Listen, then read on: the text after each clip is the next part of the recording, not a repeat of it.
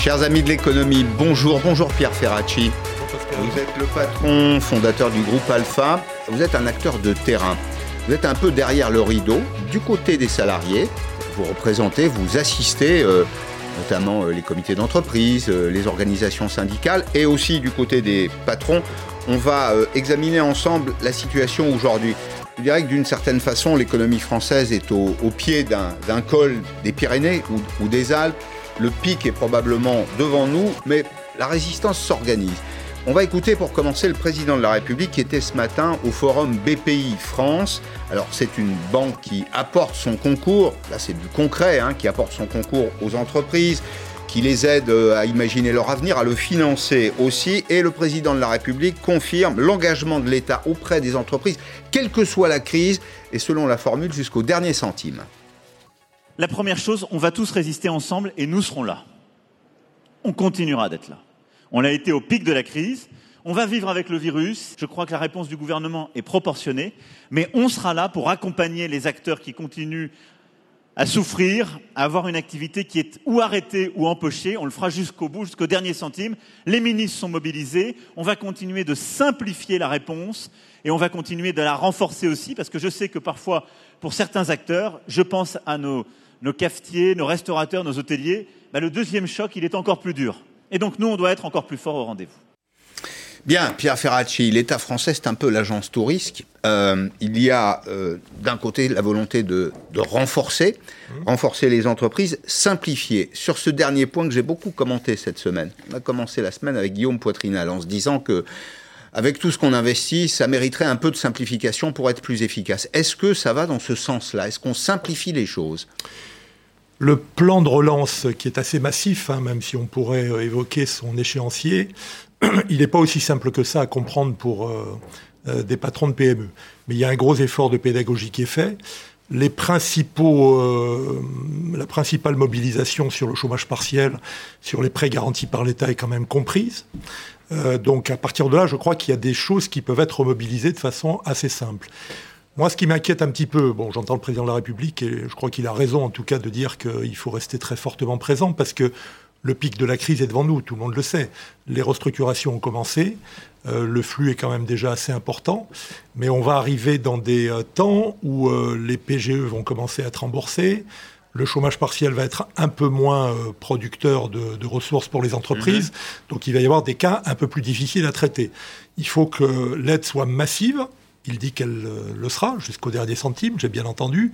Il faut qu'elle soit proportionnée. Il faut bien sûr éviter les effets d'aubaine pour les entreprises qui n'en ont pas besoin, mais aider peut-être plus massivement celles qui, celles qui en auront, elles, besoin. J'ai vu dans la loi de finances de, 2021 qu'on prévoyait un taux de, euh, d'échec sur le remboursement des PGO, de défaillance, qui était relativement faible moi, je suis un peu plus euh, pessimiste là-dessus parce qu'il est bien évident que quelques entreprises, de nombreuses entreprises, seront en difficulté pour, euh, pour rembourser. Donc euh, là, il faudra... C'est pas juste une question de temps. Est-ce qu'on ne s'est pas mis on des... Peut, on peut étaler les PGE sur quelques années, on le sait. Dans certains cas, ça suffira peut-être pas. Alors, je ne vois pas l'État prendre des participations et transformer ses créances puisqu'il garantit les prêts il de peut les abandonner. Il peut les abandonner, il peut y avoir des modules, de, des, des, formes de prêts participatifs. Je, parle des créances, hein Oui. Pas des entreprises. Ah, bien sûr, il peut abandonner les créances, il peut y avoir... je crois qu'il faudrait être très sélectif. Il y a des entreprises qui ne passeront pas la barre. Il y a des secteurs qui sont en trop grosses difficultés. Et j'espère, apparemment, euh, l'échange entre le Premier ministre et les, maires de quelques grandes villes va plutôt dans ce sens. J'espère qu'on n'est pas parti pour un nouveau confinement et que les mesures qu'on prend en ce moment, qui sont nécessaires hein, pour faire face à la crise sanitaire, seront suffisantes pour éviter notamment un nouveau recul dans la, dans la restauration et l'hôtellerie, qui sont les, les, secteurs les plus, parmi les plus touchés aujourd'hui. Les, plus en tension. On dira deux mots du transport aérien, Air mhm. France, Airbus, puisque vous êtes engagé dans ces dossiers. Ce qu'on sait, en revanche, c'est que le ministre de la Santé, ce soir, ne devrait pas annoncer de, de changements majeurs. Les, conditions euh, euh, de lutte contre le virus ne vont pas radicalement euh, évoluer. En revanche, donc pas de resserrement des contraintes. en revanche, on, voit qu'il y a quand même une perspective de moyen terme. moyen terme, c'est une mmh. quinzaine de jours. quand on observe les courbes à l'hôpital, quand on écoute les épidémiologistes, les médecins des services d'urgence, on voit quand même qu'il y a une remontée dans les grands centres urbains. Est-ce que dans les entreprises, on se prépare à cette hypothèse et comment? Ben, On en parle. On en parle forcément parce que, notamment à Paris, enfin dans les grandes villes, la question est, est sur, la, sur la table depuis quelques jours. Ben, on s'y prépare d'abord en renforçant euh, les mesures qu'on a prises déjà. Je pense que les entreprises ont pris beaucoup de mesures sécuritaires et que ça a plutôt bien marché. Moi, j'ai n'ai pas entendu parler d'incident. Non, il n'y a pas de. Je pense que globalement, ça se passe bien. En plus, ça se passe avec un dialogue social sur ce terrain-là avec les syndicats qui est plutôt euh, de qualité. Bon, c'est une question difficile hein, parce que quand euh, on écoute les chaînes en continu ou les radios ou l'ensemble des médias, trouver l'équilibre entre les enjeux sanitaires et les enjeux économiques, c'est pas simple. Hmm. Et dès qu'on se préoccupe, je le vois bien, pardon, puisque c'est plutôt ma tendance, dès qu'on se préoccupe des conséquences sociales de la crise économique, qui peut faire des ravages, et les, ravages peuvent être aussi sanitaires on est immédiatement taxé de sous-estimer les enjeux sanitaires. Mais mm. le problème n'est pas là, il faut trouver un équilibre. On sait très bien que si on ne trouve pas cet équilibre, la crise économique et la crise sociale vont faire beaucoup, mm. beaucoup de dégâts. Et même si ce n'est pas euh, dans un premier temps par un remplissage dans les hôpitaux mm. euh, des lits, euh, dans un deuxième temps, ça fera des dégâts sanitaires tout aussi importants. Donc il faut savoir raison garder. Je suis pas sûr d'ailleurs qu'on sorte de cet épisode qui dure déjà depuis plusieurs mois avec une cote en hausse pour les médecins et les politiques, parce qu'on entend tout et son contraire, mm. et des profs éminents défendent des thèses qui sont parfaitement contradictoires avec celles de leurs collègues. Donc le citoyen, il a un peu du mal à y trouver ses petits. Moi, je crois qu'il faut trouver un équilibre. Mais, le président, enfin, sortons une seconde du champ de l'économie, mm. bien qu'il y ait un, lien. Le président de la République, le Premier ministre, ils ne peuvent pas organiser la parole officielle de la santé mm, en France. Il est normal qu'il y ait, au fond, je crois que c'est ce qu'on peut dire, quand il y a controverse, c'est plutôt bon signe. moi, j'ai euh, pas peur par définition. Tout à fait. J'ai pas peur de la controverse. Après, il y a des thèses imbéciles comme partout, et des professeurs parfois éminents qui disent des choses qui ne tiennent pas la route. Euh, donc, euh, mais c'est pareil pour les politiques. C'est mm. pareil parfois aussi pour les économistes. Moi, qui je suis en train de lire l'ouvrage d'Esther Duflo, j'ai été très étonné par la proposition qu'elle a qu'elle a faite avec euh, son collègue qui préparer Noël en, en préparer Noël avec trois semaines de mm. confinement général. Bon, mm. déjà prévoir ce qui va se passer au mois de décembre, sauf à être, mais même les médecins ne s'y essayent pas. C'est un peu compliqué. Et puis organiser l'économie comme ça pour que la fête de Noël se passe bien si on tue tous les commerces avant, je ne suis pas sûr que ça, euh, qu'on ait les pieds sur terre en disant ça. Et j'ai beaucoup d'estime et euh, je respecte beaucoup notre prix Nobel d'économie euh, qui, a, fait des choses très intéressantes, notamment sur, sur la pauvreté et les inégalités. Donc il faut trouver un équilibre. Et l'équilibre, pour moi, il faut qu'il soit débattu au plus près des terrains. Vous parliez des entreprises. Je pense que les entreprises sont ce qu'il faut sur le plan sanitaire. leur exigence absolue aujourd'hui, c'est de relancer leur activité économique. Euh, la, relance macroéconomique de l'économie, elle passe aussi par des entreprises qui démarrent, et dans certains secteurs, c'est très difficile. Euh, chez nous, par exemple, dans les activités de conseil, de service, la mmh. question du télétravail se pose massivement. Bien sûr que le, télétravail est un élément de protection de la santé des salariés, mais le télétravail ne permet pas tout sur le plan de l'activité euh, d'entreprises de services comme les mmh. nôtres. Mmh. Donc il faut trouver un équilibre. Je, prends un autre exemple qui, qui montre que le, le débat n'est pas facile. À la fin de l'été, fin août, début début septembre, on avait l'impression qu'il fallait tester tout le monde. Puis immédiatement, ça a été euh, l'engrenage et les laboratoires n'ont pas pu euh, faire face à la demande. Et du coup, on s'est aperçu que les plus fragiles, ceux qui en avaient besoin, ne pouvaient pas se tester, en tout cas dans des délais convenables. c'est là qu'il faut trouver des équilibres. Euh, quand on n'a pas de symptômes, on ne se teste pas, sauf si on a côtoyé quelqu'un qui a, qui a le Covid. Et moi, je pense que, je crois que le gouvernement prend conscience de ça, entre les mesures collectives que chacun doit respecter, qui sont parfois très contraignantes. Et l'appel à la responsabilité individuelle, il faut trouver un équilibre. Je veux dire, les, les, Français, on le sait, ont passé la période de confinement avec beaucoup, beaucoup de discipline. C'est pas la peine de les montrer du doigt quand il y a eu quelques dérapages ici et là, tout simplement parce qu'il y avait la période estivale, ou tout simplement peut-être parce que le virus circule un peu plus vite pour d'autres raisons que la discipline ou l'indiscipline des Français. Donc je crois qu'il faut trouver un équilibre entre cet engagement de la responsabilité individuelle. Les citoyens sont capables de savoir où et comment il faut porter un masque euh, vous êtes dans les restaurants, vous n'avez pas de masque, vous sortez dans la rue, il faut porter le masque. On, voit très bien qu'il y a des équilibres qui, qui, sèment un peu la confusion. Je pense qu'il faut leur faire confiance et en même temps écouter euh, le ministre de la Santé et les mesures collectives qui sont prises par les uns et les autres. Mais, mais dans les entreprises, moi j'ai le sentiment que le, ce compromis là entre mmh. euh, d'un côté des mesures contraignantes, collectives, de, l'autre côté l'appel à la responsabilité individuelle, tout, ça est réalisé. Oui. C'est-à-dire qu'au travail, si on dit les choses différemment, travail, les Français, tous les Français sont peut-être plus disciplinés qu'ils ne le sont en dehors du travail. Il y a des débats, parfois il y a des contradictions, même dans le groupe Alpha, parfois on se, sur les modalités de protection de la santé, on peut. Mais globalement, je trouve qu'il y a un débat sain et serein.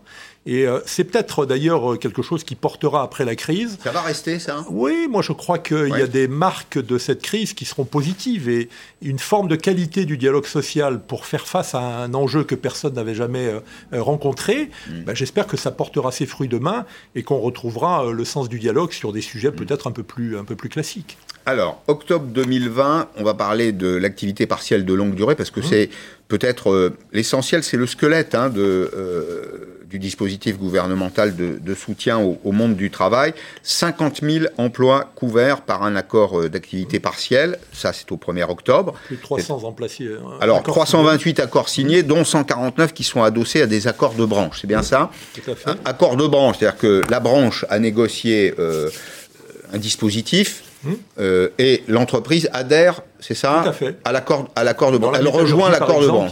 Voilà, elle rejoint l'accord de branche. Juste pour repréciser les choses, il faut quand même que les, les, organisations syndicales donnent leur avis. Il faut une majorité d'organisations syndicales signataires. Ça a été le cas dans certains secteurs, la métallurgie, le secteur des services, Syntec par exemple.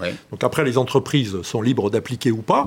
Il peut y avoir aussi des accords d'entreprise. Quand il n'y a pas d'accord de branche ou quand l'accord d'entreprise euh, déroge à l'accord de branche et va sur un terrain un peu, un peu, un peu difficile. Ce ne sont pas des accords simples, hein, parce qu'il y a des efforts à faire. La part euh, portée par les entreprises, euh, euh, certains la considèrent comme trop faible, d'autres comme trop forte, mais elle est moins importante que dans les premiers pas du chômage partiel, mais pour certains secteurs, c'est absolument indispensable. On parlait de la restauration, par exemple, mais vous parliez du transport aérien et, de tout ce qui touche à l'aéronautique. Euh, là, non seulement on ne sait pas euh, comment la reprise va se faire, mais on ne sait pas à quel moment elle va se faire. Si, elle se fait. si, elle se fait. Si elle se fait. Euh, si les habitudes de consommation ou d'investissement se transforment radicalement, on peut avoir de, surprises terribles dans, Je vous demandais dans un petit instant si, les entreprises ont vaincu leur réticence dans ce domaine. Pourquoi? Parce que j'ai eu le, sentiment que certaines entreprises ne se saisissaient pas, alors je ne sais pas pourquoi, mmh peut-être parce que ce n'était pas tout à fait clair, peut-être parce qu'il pouvait y avoir des craintes, ne se saisissait pas de tous les dispositifs. Puisque vous parlez transport aérien, Air France. Air France demande à avoir recours à l'APLD, l'activité partielle de, longue durée, alors sur une période de deux ans et pour 40% du, temps de travail.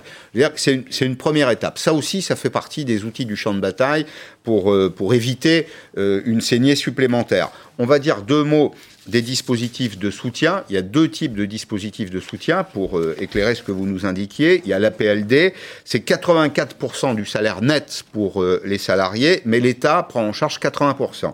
Et puis il y a un deuxième dispositif qui est un, petit peu plus ancien, c'est le chômage partiel classique. Le chômage partiel classique, c'est 72%, c'est moins avantageux donc pour le salarié, 72% du salaire net et l'État n'en paye que 60%. Alors il n'empêche que Air France maintient euh, son plan de suppression de postes, 6500 départs, dont 3640 au sol, ça c'est euh, sans changement. Alors c'est une photographie. C'est une photographie aujourd'hui. Pourquoi? Ben, Parce que les, prévisions de trafic, et c'est la question qu'on se pose, est-ce que l'activité va redémarrer? Si elle redémarre. Les estimations de trafic pour décembre 2020, c'est 50% d'activité pour une compagnie comme euh, Air France.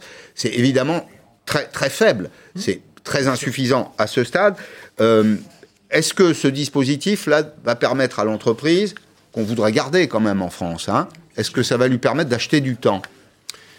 Forcément, forcément. C'est sans doute un des secteurs euh, les plus touchés aujourd'hui par la crise parce que la circulation entre les pays est aujourd'hui euh, euh, très perturbée, c'est le moins qu'on puisse dire. Il y a des destinations qui sont inatteignables. Et donc le transport aérien et d'ailleurs en conséquence les aéroports aéroport de Paris par exemple, mais d'autres aéroports. C'est l'écosystème. Voilà, c'est tout l'écosystème qui, est concerné.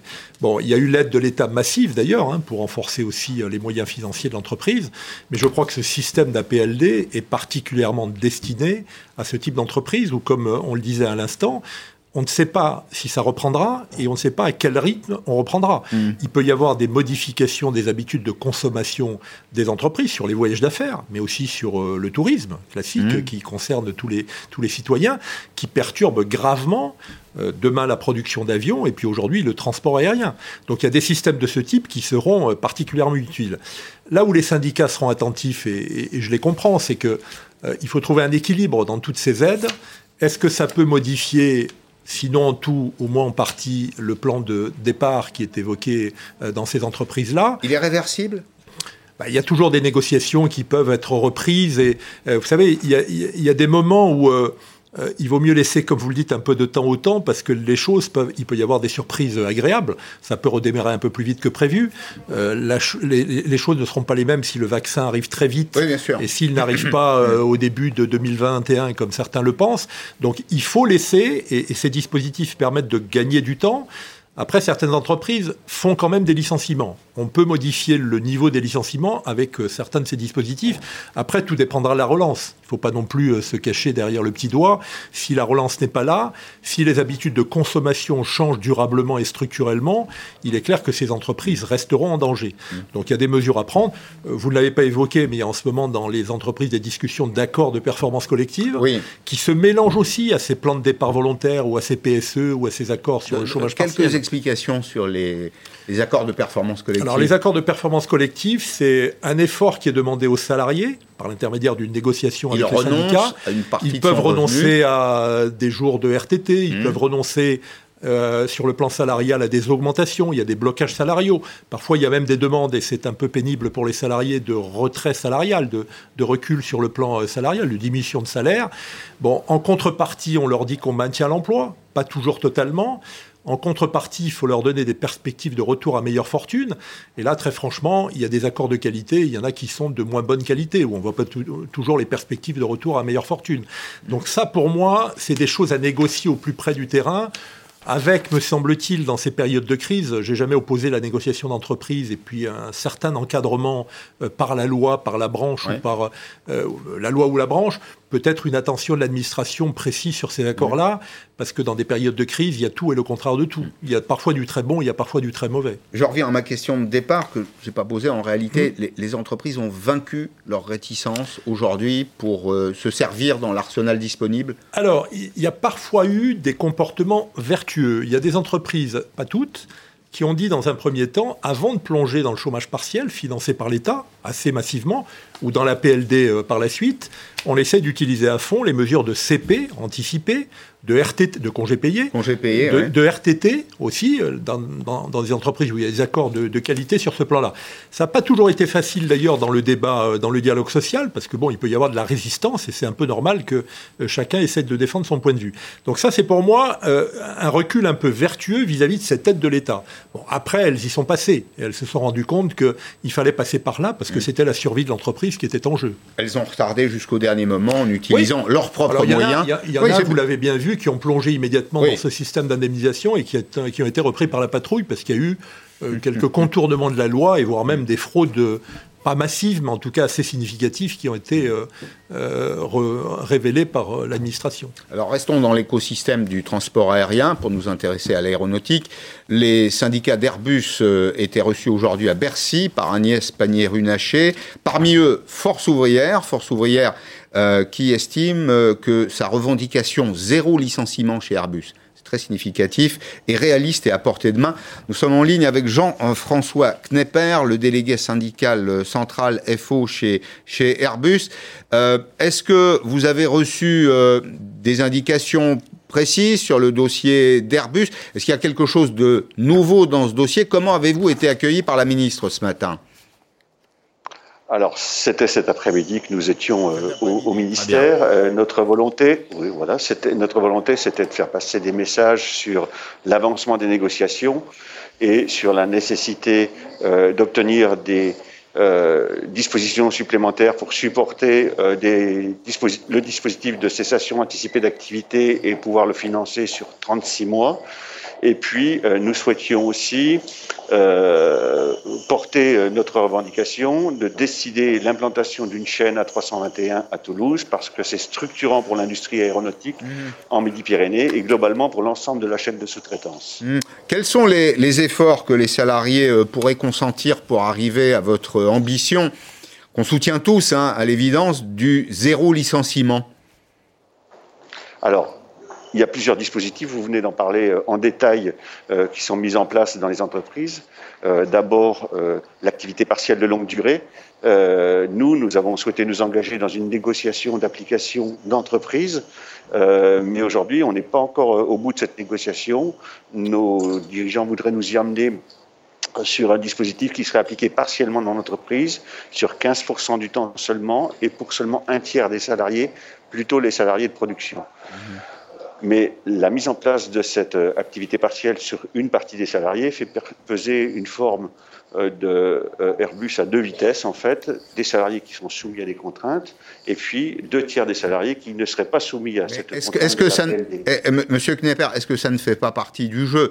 Je veux dire, quand on est sur un bateau qui tangue, il y a nécessairement une solidarité. On sait que certains sont plus exposés que d'autres, mais est-ce que ça ne vaut pas le coup de vaincre précisément?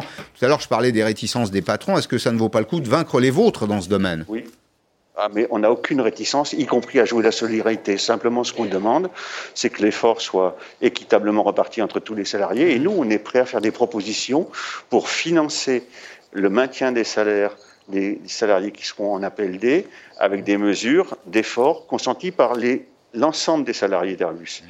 Eh bien, même vous pensez à avec quoi cette proposition, Monsieur Knepper, je vous interromps. Vous pensez à une péréquation, c'est ça Oui, par exemple. Les plus, les plus, euh, les plus riches, les, plus riches consentiraient un effort, c'est ça Non, non, pas, forcément les plus riches. Tout le monde pourrait consentir un effort. Par exemple, d'abandonner peut-être temporairement, pendant le temps de la crise, un jour ou deux jours de RTT pour maintenir le salaire des salariés qui seront en appel D, qui eux vont faire un effort financier et un effort aussi sur l'organisation du travail pendant cette période de crise qui va être beaucoup plus compliquée pour eux.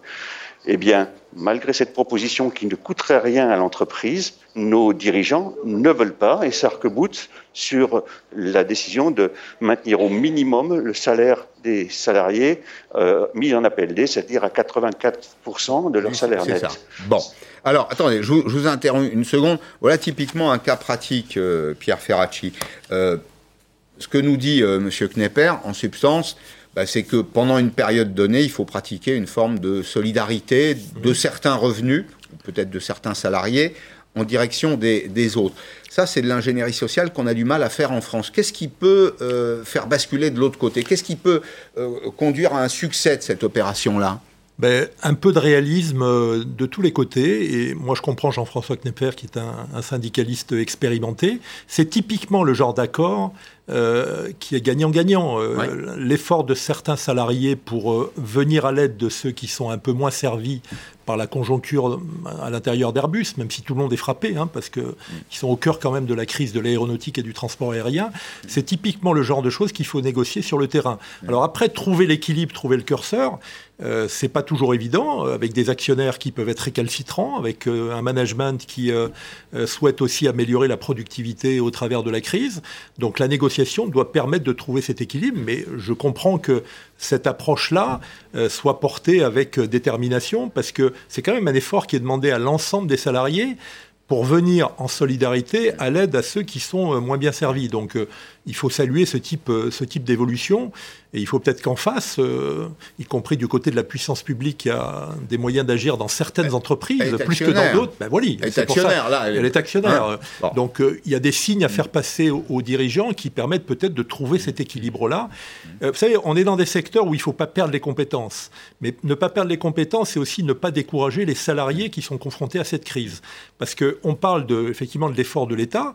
Enfin, derrière l'effort de l'État, il y a aussi des pertes de pouvoir d'achat. La PLD, le chômage partiel, c'est aussi des pertes de pouvoir d'achat. Toutes les entreprises n'ont pas rétabli la rémunération en compensant ce que la puissance publique ne donne pas. Donc derrière ces efforts-là, il y a aussi l'enjeu de ne pas perdre ses compétences et de rebondir le moment venu avec le maximum de, force. Euh, dernière euh, question, Monsieur Knepper, avec une, réponse euh, rapide, pardon de vous, vous presser. J'imagine que vous avez soumis vos arguments à Madame Pannier-Runacher. Est-ce qu'elle vous a dit qu'elle allait se retourner vers les dirigeants d'Airbus pour pousser cette solution, la solution de la, du partage de l'effort, si je puis dire? Depuis, euh, Agnès Pannier-Runacher est, venue à notre rencontre à Toulouse euh, dès le début de cette crise et elle s'est inscrite euh, clairement dans la nécessité de trouver des compromis de nature à passer cette crise sans dommages sociaux. devant nos arguments aujourd'hui, clairement le ministère prend position pour poursuivre dans cette voie. Moi, je ne désespère pas que l'intelligence triomphe de cette situation et que euh, Airbus donne l'exemple à toute la filière aéronautique, parce que quand on défend les, intérêts des salariés d'Airbus, on défend les intérêts d'Airbus au global, mais surtout de toute la filière aéronautique qui donne l'exemple, qui donne le, qui bat la mesure pour l'ensemble des sous-traitants. Merci, Monsieur Knepper.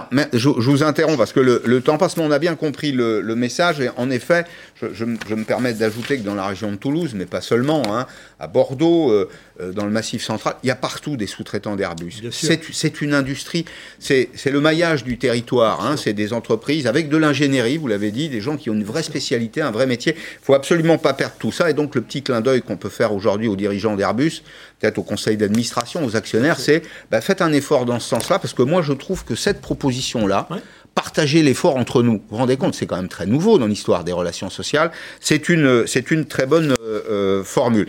Je, veux ajouter un point, c'est que le journal Les Échos, et ça aussi, vous voyez, ça va plutôt dans le bon sens. Le journal Les Échos dit aujourd'hui que les PME avec actionnariat salarié sont celles qui s'en sortent le mieux. Quand tout le monde défend des intérêts communs, Mhm. dans une entreprise, quand on a le sentiment, en tout cas, de défendre des intérêts communs, et puis euh, il y a un peu plus que de l'amour, là, il faut qu'il y ais des preuves d'amour, hein, mhm. ben, ça marche mieux. Ben, c'est évident que quand euh, le projet d'une entreprise, y compris au travers d'un actionnariat, euh, actionnariat, salarié, pardon, est porté par le collectif, et que les salariés s'y retrouvent. Encore une fois, ce qui n'empêche pas les débats sur ce projet, mhm. mais les performances sont plus durables sur le plan économique et sur le plan social. Peut-être de quoi transformer le modèle français les patrons le demandent. Hein. Les patrons, souvent, j'ai reçu beaucoup de patrons ici qui disent Mais moi, je voudrais faire de mes salariés des actionnaires. Alors, il y, a toujours, il, y a, toujours un petit piège idéologique. Quand vous interrogez les syndicats, ils disent ben, Écoutez, vous passez de l'autre côté, c'est plus tout à fait la même chose. C'est euh, la feuille de paye contre le compte de résultat. Mais on est dans une situation de crise. Il faut tout imaginer, euh, Pierre Ferracci. il faut tout imaginer, mais bon, les salariés, légitimement, défendent d'abord leur pouvoir d'achat à travers, à travers les rémunérations salariales. Mm. L'actionnariat salarié, ils savent très bien que ça peut être soumis à des chocs un peu différents de celui que subissent leurs rémunérations. Mm.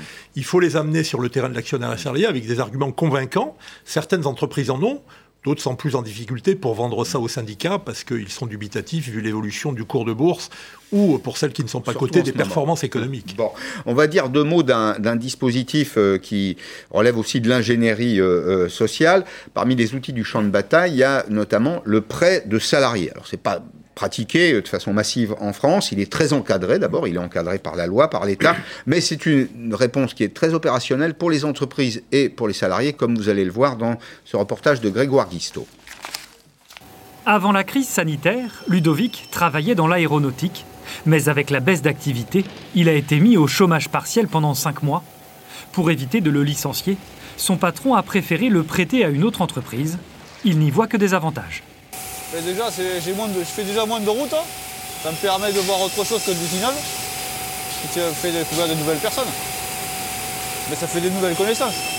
Cet ouvrier fabrique désormais des portes de placard sur mesure, un secteur dont l'activité a bondi de 40% après le déconfinement. Notre problématique aujourd'hui, ben, d'où l'intérêt du prêt de manœuvre, c'est de trouver de la manœuvre. Alors c'est un peu paradoxal, mais on a beaucoup de mal à trouver de la manœuvre de façon à pouvoir satisfaire nos clients. A l'inverse, ce chef d'entreprise est en train de licencier.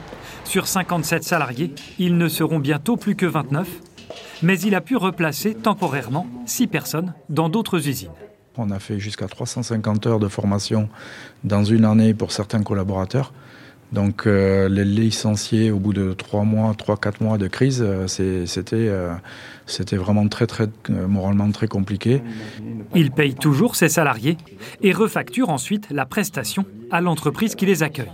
La relance, on y croit tous, elle arrive et si on veut la réussir, c'est un outil qui peut être vraiment essentiel parce que ça permet de garder ses salariés et de les avoir de nouveau à disposition au moment où l'entreprise sera en capacité de relancer son activité. Une quinzaine d'entreprises se montrent intéressées dans le Lot-et-Garonne. Ce prêt de salariés, très encadré par l'État, pourrait servir d'exemple et être étendu au niveau national dans les prochains mois. Voilà de nouvelles idées. Finalement, le champ social évolue considérablement. Il a peut-être plus évolué en trois mois que, je dirais pas en 30 ans, mais en quelques années. Mais même s'il est normal que ce soit bien encadré, tout ce qui peut permettre de garder les compétences en activité ou en formation, c'est une bonne chose en ce moment. Le rebond va arriver, il faut rester optimiste quand même. La crise sanitaire va être derrière nous. Donc ces modalités qui permettent aux salariés de bah, trouver un petit peu de sens en pleine crise au travail qu'ils font, même s'il est un peu différent, parce que c'est dans une autre entreprise, ça fait partie des bonnes choses. Et si les entreprises en arrivent après cette crise à mutualiser davantage leurs ressources, je crois que les salariés n'auront pas à s'en plaindre. Encore une fois, ça fait partie aussi des choses dont il faut euh, dialoguer dans l'entreprise, mais ça va dans le bon sens euh, en période aussi euh, difficile. Merci Pierre Ferracci, merci d'être venu dans Périscope. Dans un petit instant, Daniel Sauvager, le patron fondateur d'Ecomiam, c'est un petit poussé breton qui va rentrer en bourse. Et puis je recevrai aussi Nathalie Damery de l'Obsoco, l'Observatoire euh, de la société de la consommation, pour évoquer le duo vouloir d'achat, pouvoir d'achat. tout de suite.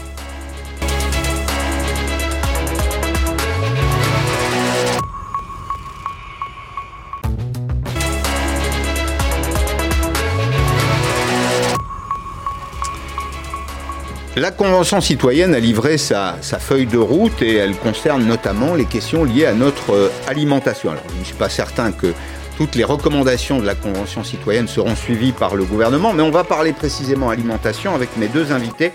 Daniel Sauvaget, qui est le patron fondateur d'Ecomiam, les irréductibles du surgelé. Bonjour euh, Daniel, vous êtes le troisième français du surgelé et vous êtes là aujourd'hui parce que vous allez rentrer en bourse. C'est très étonnant.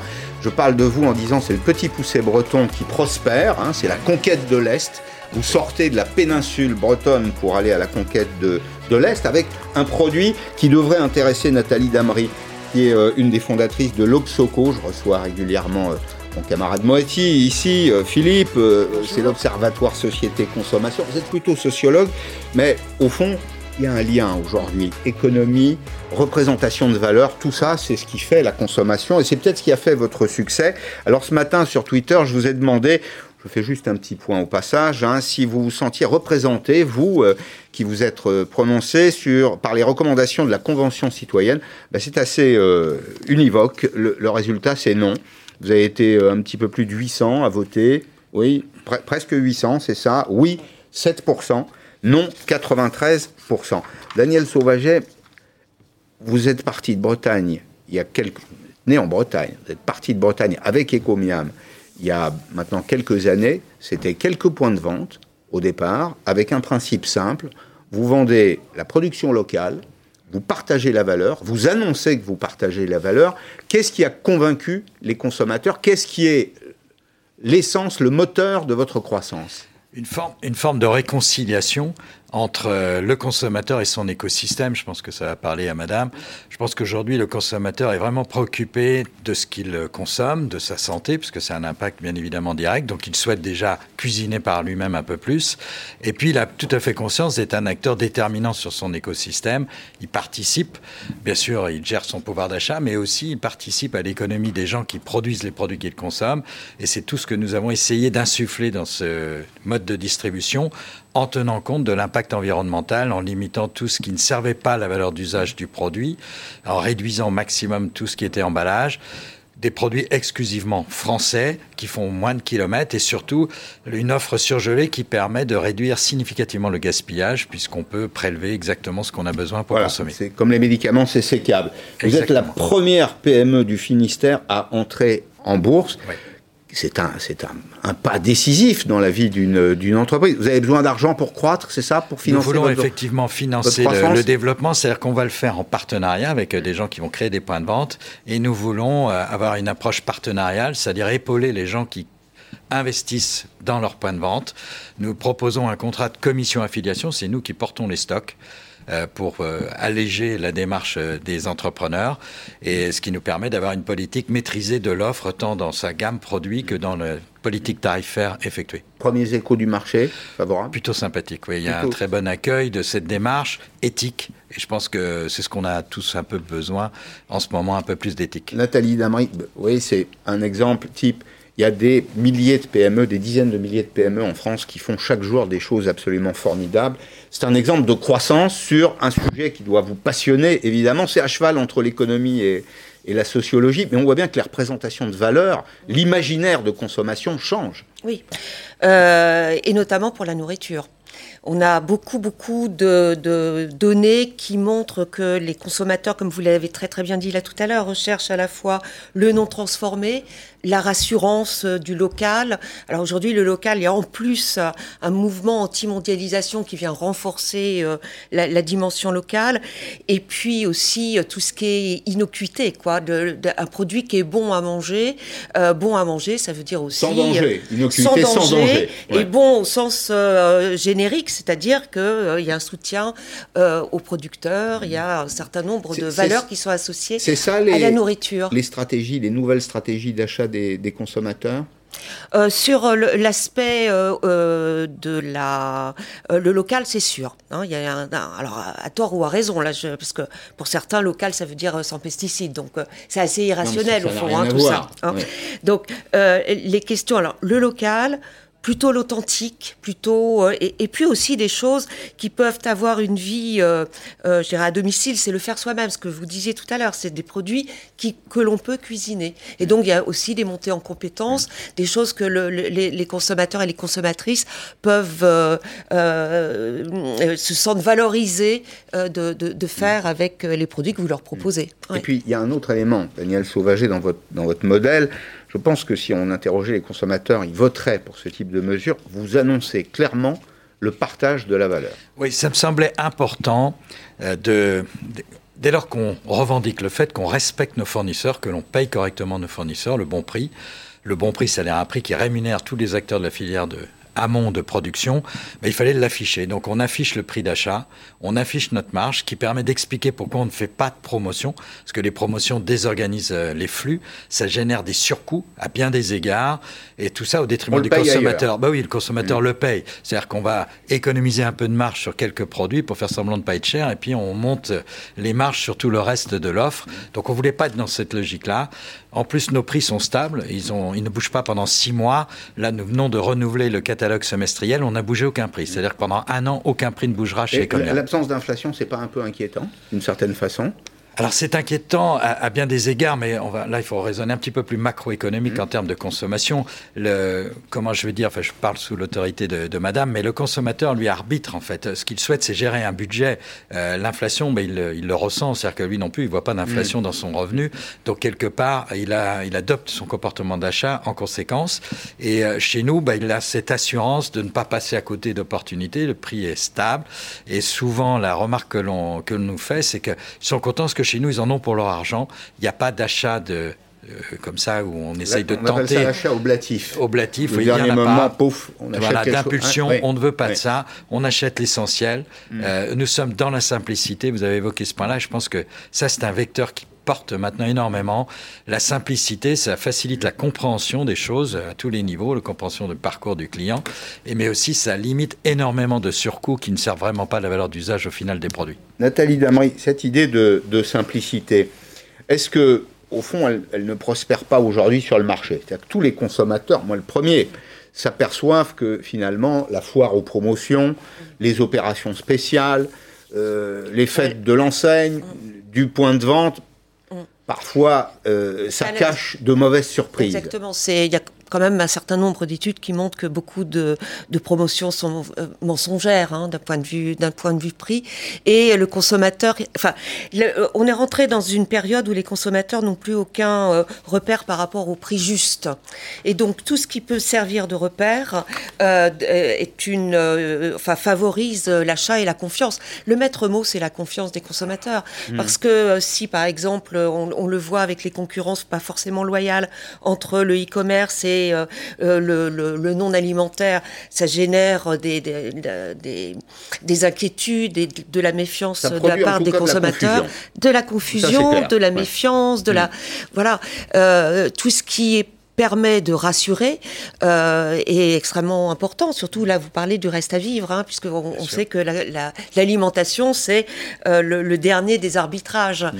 Et donc, euh, forcément, il y a une pulsion d'achat qui est supérieure. À un moment, et on va partager ensemble un reportage, à un moment où les Français sont confrontés à une crise, une crise économique.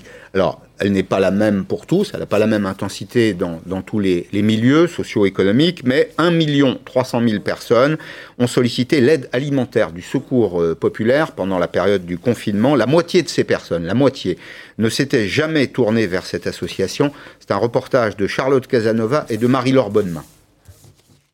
Toutes les deux semaines, cette mère de trois enfants se rend dans ce centre de distribution alimentaire pour pouvoir nourrir sa famille. Avec la crise sanitaire liée à la pandémie du coronavirus, son mari, agent de sécurité, a vu son activité grandement diminuer. Niveau ressources, c'est un peu difficile. Les charges augmentaient et les salaires derrière ne suivaient pas. Quoi. Jamais elle n'aurait pensé franchir la porte du secours populaire. C'est difficile, donc euh, je vais venir ici. Ça fait quoi de venir ici Ça fait bizarre. Elle n'est pas un cas isolé. La crise sanitaire a entraîné l'arrivée de nouveaux demandeurs au secours populaire. Pour la première fois, l'association est venue en aide à des entrepreneurs, des restaurateurs ou encore des commerçants des nouveaux profils qu'on ne l'attendait pas forcément, mais qui sont arrivés avec la crise justement, qui sont euh, bah, les personnes qui ont perdu leur emploi ou qui travaillaient euh, sur du CDD ou de l'intérim, qui, euh, qui, ont perdu ces emplois-là et du coup qui, qui sont retrouvés dans la, dans la galère. La galère, ce jeune homme de 26 ans l'a connu. Il y a quelques mois, ne parvenant pas à trouver un emploi à l'issue de sa formation, il a dû demander du soutien à l'association. Le pouvoir d'achat, il a diminué et puis avec la période euh, qu'on vit actuelle, eh euh, c'est très dur. On se sent démuni. Face à l'afflux de ces nouveaux demandeurs, le Secours populaire craint de manquer de vivres et lance un appel aux dons. Voilà, l'un comme l'autre, tout le monde surveille les prix. J'allais dire, il y a de la place pour une, enseigne comme la vôtre. Dans ce, dans ce, monde où on compte les centimes, il y a une partie des Français qui sont à quelques euros près euh, à la fin du mois. Donc, vous avez l'œil rivé sur le, la politique de prix? Alors, l'œil rivé, disons que tout est optimisé pour être bon marché régulièrement. Euh, encore une fois, dans le cadre d'un modèle économique qui préserve la valeur pour les filières de, production. Oui, parce que vous êtes entre deux feux. Oui, entre deux feux, c'est-à-dire que pour moi, c'est l'essence même de, notre démarche, euh, c'est de, démontrer que l'on peut être très accessible pour le consommateur tout en respectant les filières de production. Mais effectivement, euh, pour permettre de maîtriser les prix, c'est déjà d'arrêter de dépenser de l'argent sur des tas de phénomènes qui n'ont aucun intérêt par rapport à la valeur d'usage du produit, des artifices. Et mmh. Dieu sait si on a été ingénieux pour en créer, qui n'apporte rien à la valeur d'usage. Vous voulez mettre les marketeurs euh, au chômage bah écoutez, euh, ils ont un tas de talent pour rebondir, je m'inquiète pas. Mais le, par exemple, euh, sur des proposition de produit donc très épuré avec un emballage très sobre où il n'y a, a, rien, on protège le produit simplement. On a mis au point, et c'est aussi un, relais d'activité, des, des, applications digitales qui permettent en scannant le code barre sur le sachet de retrouver en réalité virtuelle augmentée sur l'écran du smartphone des propositions de recettes, de vidéos. Donc vous voyez, on il peut aujourd'hui toujours, toujours il faut tous nos produits sont connectés. Mmh. Euh, l'idée c'est c'est de ne pas minorer, mais toujours penser à la valeur d'usage du produit. Et comme le faisait remarquer Madame, il y a des fois des, déficits un petit peu de culture culinaire dans les foyers maintenant. Eh bien, on, se propose de, nourrir cette culture en apportant des solutions simples. dans cet imaginaire de consommation, la maison la table a repris euh, de l'importance, euh, Nathalie Damery euh, La maison, au sens On revient à des choses de la maison fondamentales. la, table, la convivialité, la, la nourriture. La convivialité, l'alimentation, la maison, c'est la table, c'est la famille, c'est ce qu'on partage. oui, oui, on, a, on a une hausse là de, des achats alimentaires. Il faut dire comment on a eu des, des pics et tout cela a été un peu en dents de scie entre les personnes qui ont fait leur, des stocks, etc. Et on retrouve, en fait, on retrouve un rythme normal. Ce que je voulais dire à propos de, de, cet euh, intérêt sur le prix Pour moi, c'est un enjeu absolument euh, euh, premier peut-être de, la distribution alimentaire aujourd'hui. C'est à la fois nourrir tout le monde et des gens qui rentrent dans la pauvreté parce qu'on parle de nourriture, mais derrière il y a la santé, il y a Mmh. comment on, on va habiter, etc., etc. Enfin, Mm. des situations de détresse qui, à mon avis, ne font que commencer. Et comment en même temps on peut nourrir à pas cher avec de la qualité? Mmh. C'est ça pour moi l'enjeu euh, premier de la, de la distribution aujourd'hui. Concilier ces, ces En contraintes. partageant la valeur dans la filière. C'est-à-dire que n'oublions En pas qu'il y a un producteur. voilà, c'est ça, que tout le Il y a un monde, producteur euh, au départ. voilà, et que- s'il n'y a, plus de monde revenus pour le producteur, vous savez comme moi qu'il n'y a plus de production. exactement, Et bon, voilà. Je- juste d'un mot, euh, Daniel Sauvaget. Euh, Si j'ai bien compris, je ne vais pas trouver de produits désaisonnalisés chez vous. C'est aussi, c'est aussi une limite. Bah, si, puisque la vertu du surgelé permet de disposer, d'offrir aux consommateurs du haricot vert toute, Toute l'année. Toute l'année.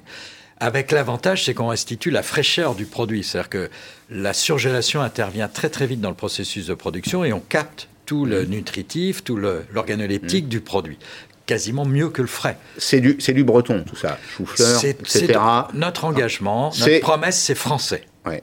Bien sûr que historiquement, par l'origine même de, Mm. de notre réseau, et puis par l'importance que l'agroalimentaire en France, en Bretagne, il y a beaucoup de Bretons, mais pas que du Breton. Mm. Mais quand a- vous allez vous développer dans l'Est, vous ferez appel à des fournisseurs Ah, locaux Nous sommes déjà implantés à Dax, par exemple, et nous avons déjà trouvé des. plus la Bretagne, oui. Ce n'est plus la Bretagne. On a déjà trouvé des, des partenaires locaux, et c'est tout. C'est ça qui est magnifique, c'est qu'on a un corps d'offres qui est euh, unique, et on vient greffer des, des gens. On a des producteurs de la Drôme, on a des producteurs un peu de toute la France maintenant qui rejoignent euh, notre démarche. Eh bien, écoutez, merci à tous les deux. C'était tout à fait passionnant. Je souhaite longue vie à votre initiative. On va suivre votre entrée en bourse parce qu'une fois de plus, c'est un phénomène assez rare quand même. Une PME, vous êtes la pre- première PME de- du, du département, du, du Finistère, qui va, qui va rentrer euh, en bourse.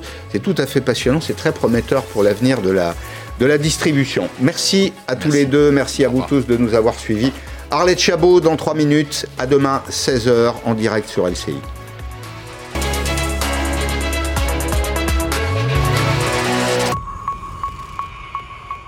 Vous savez tout